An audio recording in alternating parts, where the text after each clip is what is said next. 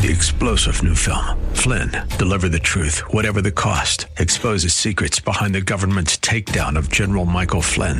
Flynn knew what the intel world had been up to. He ordered the first audit of the use of contractors. This set off alarm bells. He told the truth. He was the most dangerous person for Donald Trump to hire. They had to get rid of Flynn. Flynn, deliver the truth, whatever the cost. Available now. Watch it today. Go to salemnow.com. Salemnow.com. The young man named Mark, who failed in his missions trip with Paul and was rejected, later rose up to become one of the great leaders of the church and one of the authors of a book of the New Testament. This is a lesson for us that we should never give up on a believer who makes a mistake in a time of weakness. Oh, what an important understanding for each of us to grab hold of, not only as we think of others, but also as we think of ourselves. Welcome to another edition of Study Verse by Verse with Pastor Leighton Sheely of Church of the Highlands in San Bruno on the web at highlands.us. That's highlands.us. Pastor Leighton is in the book of Colossians, the final chapter, chapter 4.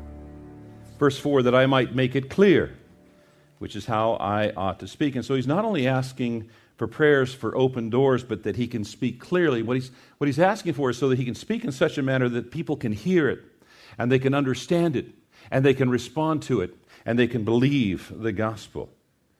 And he references here, this is how I ought to speak. It's an acknowledgement he has an obligation to share the gospel, and he speaks of that elsewhere.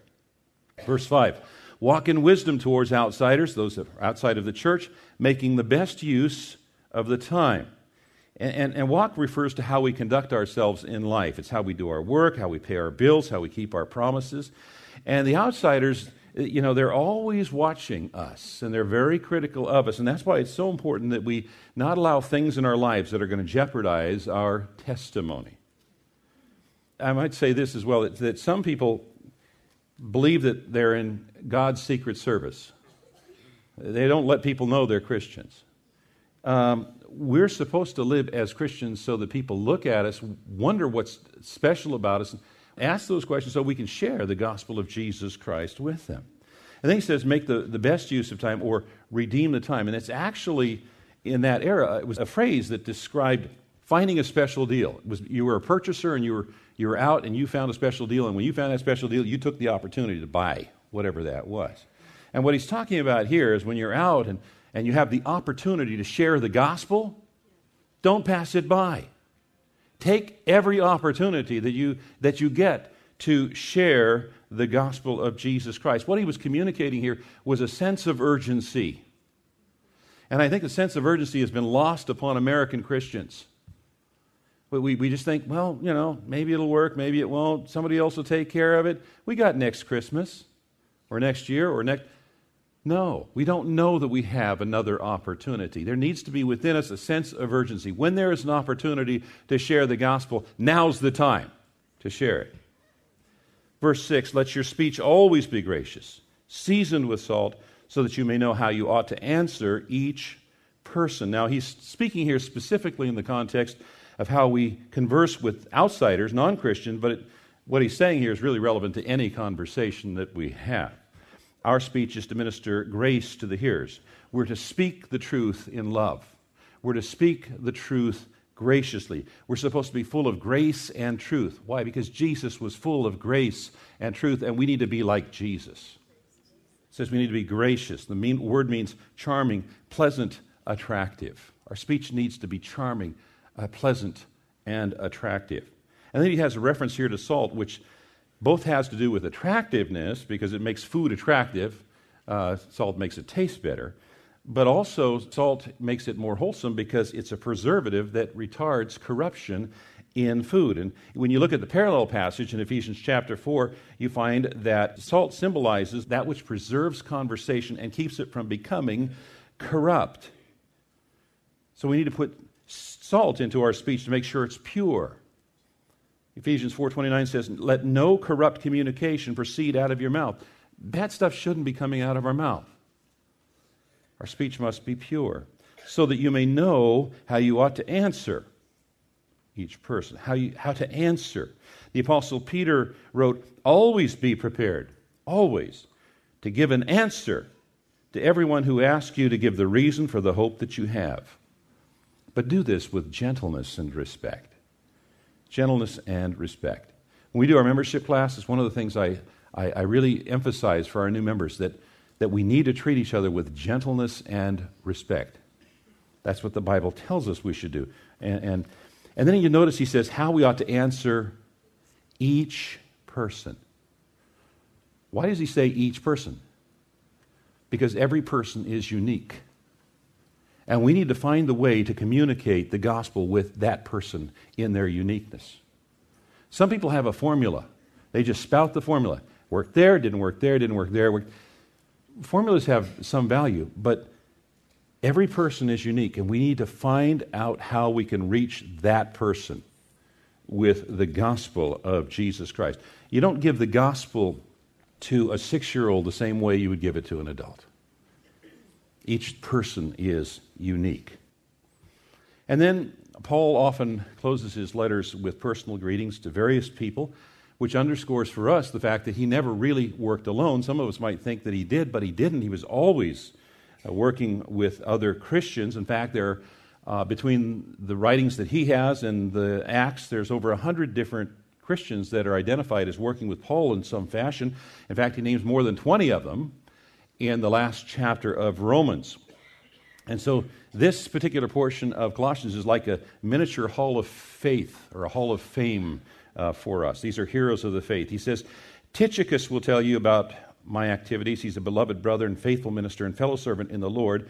I have sent him to you for this very purpose, that you may know how we are and that he may encourage your heart. What do we know about Tychicus? Well, uh, Acts chapter 20 tells us that he accompanied Paul to Jerusalem with the collection that had been taken for the church that he became one of Paul's representatives, that Paul sent him to Ephesus on a couple of occasions and to Colossae in this particular occasion, that uh, he, Paul trusted Tychicus and made good use of his freedom and faithfulness to continue the ministry when Paul was unable to because he was incarcerated in prison. You notice that Paul describes Tychicus as his fellow servant. Now, Paul was an apostle, and Tychicus was only a church leader, a pastor elder, if you will. But there's no apostolic arrogance at all in the Apostle Paul. He says, We are fellow servants. We both serve Jesus. I, I, I want to say this I find it repulsive when there is a pastoral ar- arrogance. There are some pastors, some elders that are arrogant, and, and it's just personally repulsive. It should never be. We are all servants of Christ if we are Christians. And then notice that Paul sent Tychicus to them to give them encouragement while he's in prison. And one would think he'd be asking for encouragement, but he's thinking about others despite whatever circumstances he may be dealing with personally. Verse 9, and with him Onesimus, our faithful and beloved brother who is one of you. They will tell you of everything that has taken place here. And so Onesimus is the runaway slave that had belonged to Philemon and had evidently been won to Christ through Paul's ministry in Rome. And Paul was sending him back to Philemon, and they were probably carrying that letter in this particular, troop, uh, uh, uh, particular trip. And he is described as being faithful and beloved. And then verse 10 Aristarchus, my fellow prisoner, greets you, and Mark, the cousin of Barnabas, concerning whom you have received instruction. If he comes to you, welcome him. What do we know about Aristarchus? Well, from the scriptures, we know he came from Thessalonica. He accompanied Paul on the third missionary journey. Along with Gaius, he was arrested during a riot in Ephesus, Acts chapter 19. He was with Paul in Greece, Acts chapter 20. He sailed with Paul in Acts chapter 27, which meant he went through that horrible storm and shipwreck. In other words, Aristarchus was with Paul no matter what the circumstances were. It didn't matter if it was a riot or in prison or a storm, he was there. He was faithful. And I doubt that Paul could have accomplished all he accomplished if it wasn't for the help of Aristarchus. He didn't look for the easy things to get done, and he never ran out when life got difficult. And you know, the longer I have worked in ministry, the greater my appreciation has become for the brother or sister who will stick with me through thick and thin. Aristarchus was that kind of a, of a friend and brother to the Apostle Paul. And then he mentions Mark, who's oftentimes also called John Mark in scriptures. The story behind him is that he started out on the first missionary journey with Barnabas and Paul, but around Acts chapter 13, in the middle of the journey, he decided to leave. And evidently, he didn't leave under right circumstances because when Paul and Barnabas got together to discuss another missions trip, Barnabas wanted to take him, and Paul said, No way. We're not taking that guy. In fact, the contention was so deep that Barnabas ended up taking John Mark and going on one trip, and Paul ended up taking Silas and going on another trip. We know from Acts chapter 12 that Mark worked with the apostle Peter. And by the way, this was the John Mark who wrote the Gospel of Mark. The young man named Mark, who failed in his missions trip with Paul and was rejected, later rose up to become one of the great leaders of the church and one of the authors of a book of the New Testament. This is a lesson for us that we should never give up on a believer who makes a mistake in a time of weakness. When Paul was coming to the end of his ministry here and he wrote the Second Timothy, he said, Take Mark and bring him with me, with thee, for he is profitable to me for the ministry. John Mark is a is an encouragement to every one of us who has failed to serve God at some point. He didn't just stay down, he got up, got back into ministry, and proved to be faithful to the Lord. We all can make mistakes. Don't give up. Verse 11 And Jesus, who is called Justus, these are the only men of the circumcision that is Jewish among my fellow workers for the kingdom of God, and they have been a comfort to me. Uh, Jesus is the Greek word or form of the name Joshua. Justus is a Latin name. Oftentimes, people of that era had more than one name, but we don't know anything more about him than his name. It is only, I think, mentioned uh, mentioned here, but we don't know anything more about him. What a fascinating study in the book of Colossians. That's Pastor Leighton Sheely.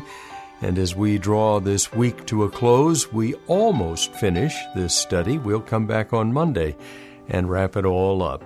This is just the ending of a much longer study in the book of Colossians, and you can find all of the messages on the website highlands.us. Just click on the messages link on the homepage. That's highlands.us.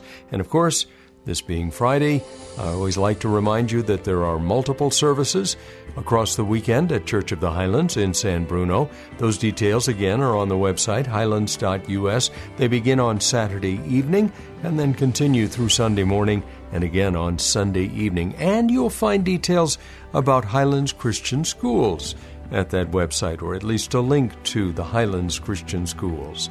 A lot of information available to you on the web. I'm Mike Trout. Thanks for joining us. Have a great weekend and come back on Monday when we'll open the Word of God to the book of Colossians and study verse by verse.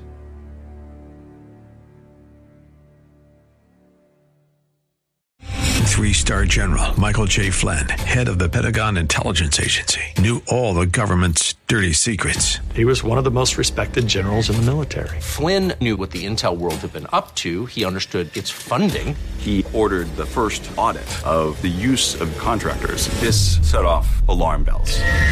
The explosive new documentary, Flynn, Deliver the Truth, Whatever the Cost, uncovers the facts behind this scandal. Flynn told the truth. He was the most dangerous person for Donald Trump to hire. I find out the worst enemy that I'm going to face in my life is right here in America. They took my assessment and they wanted me to change it. And I was like, I'm not changing it. They had to get rid of Flynn.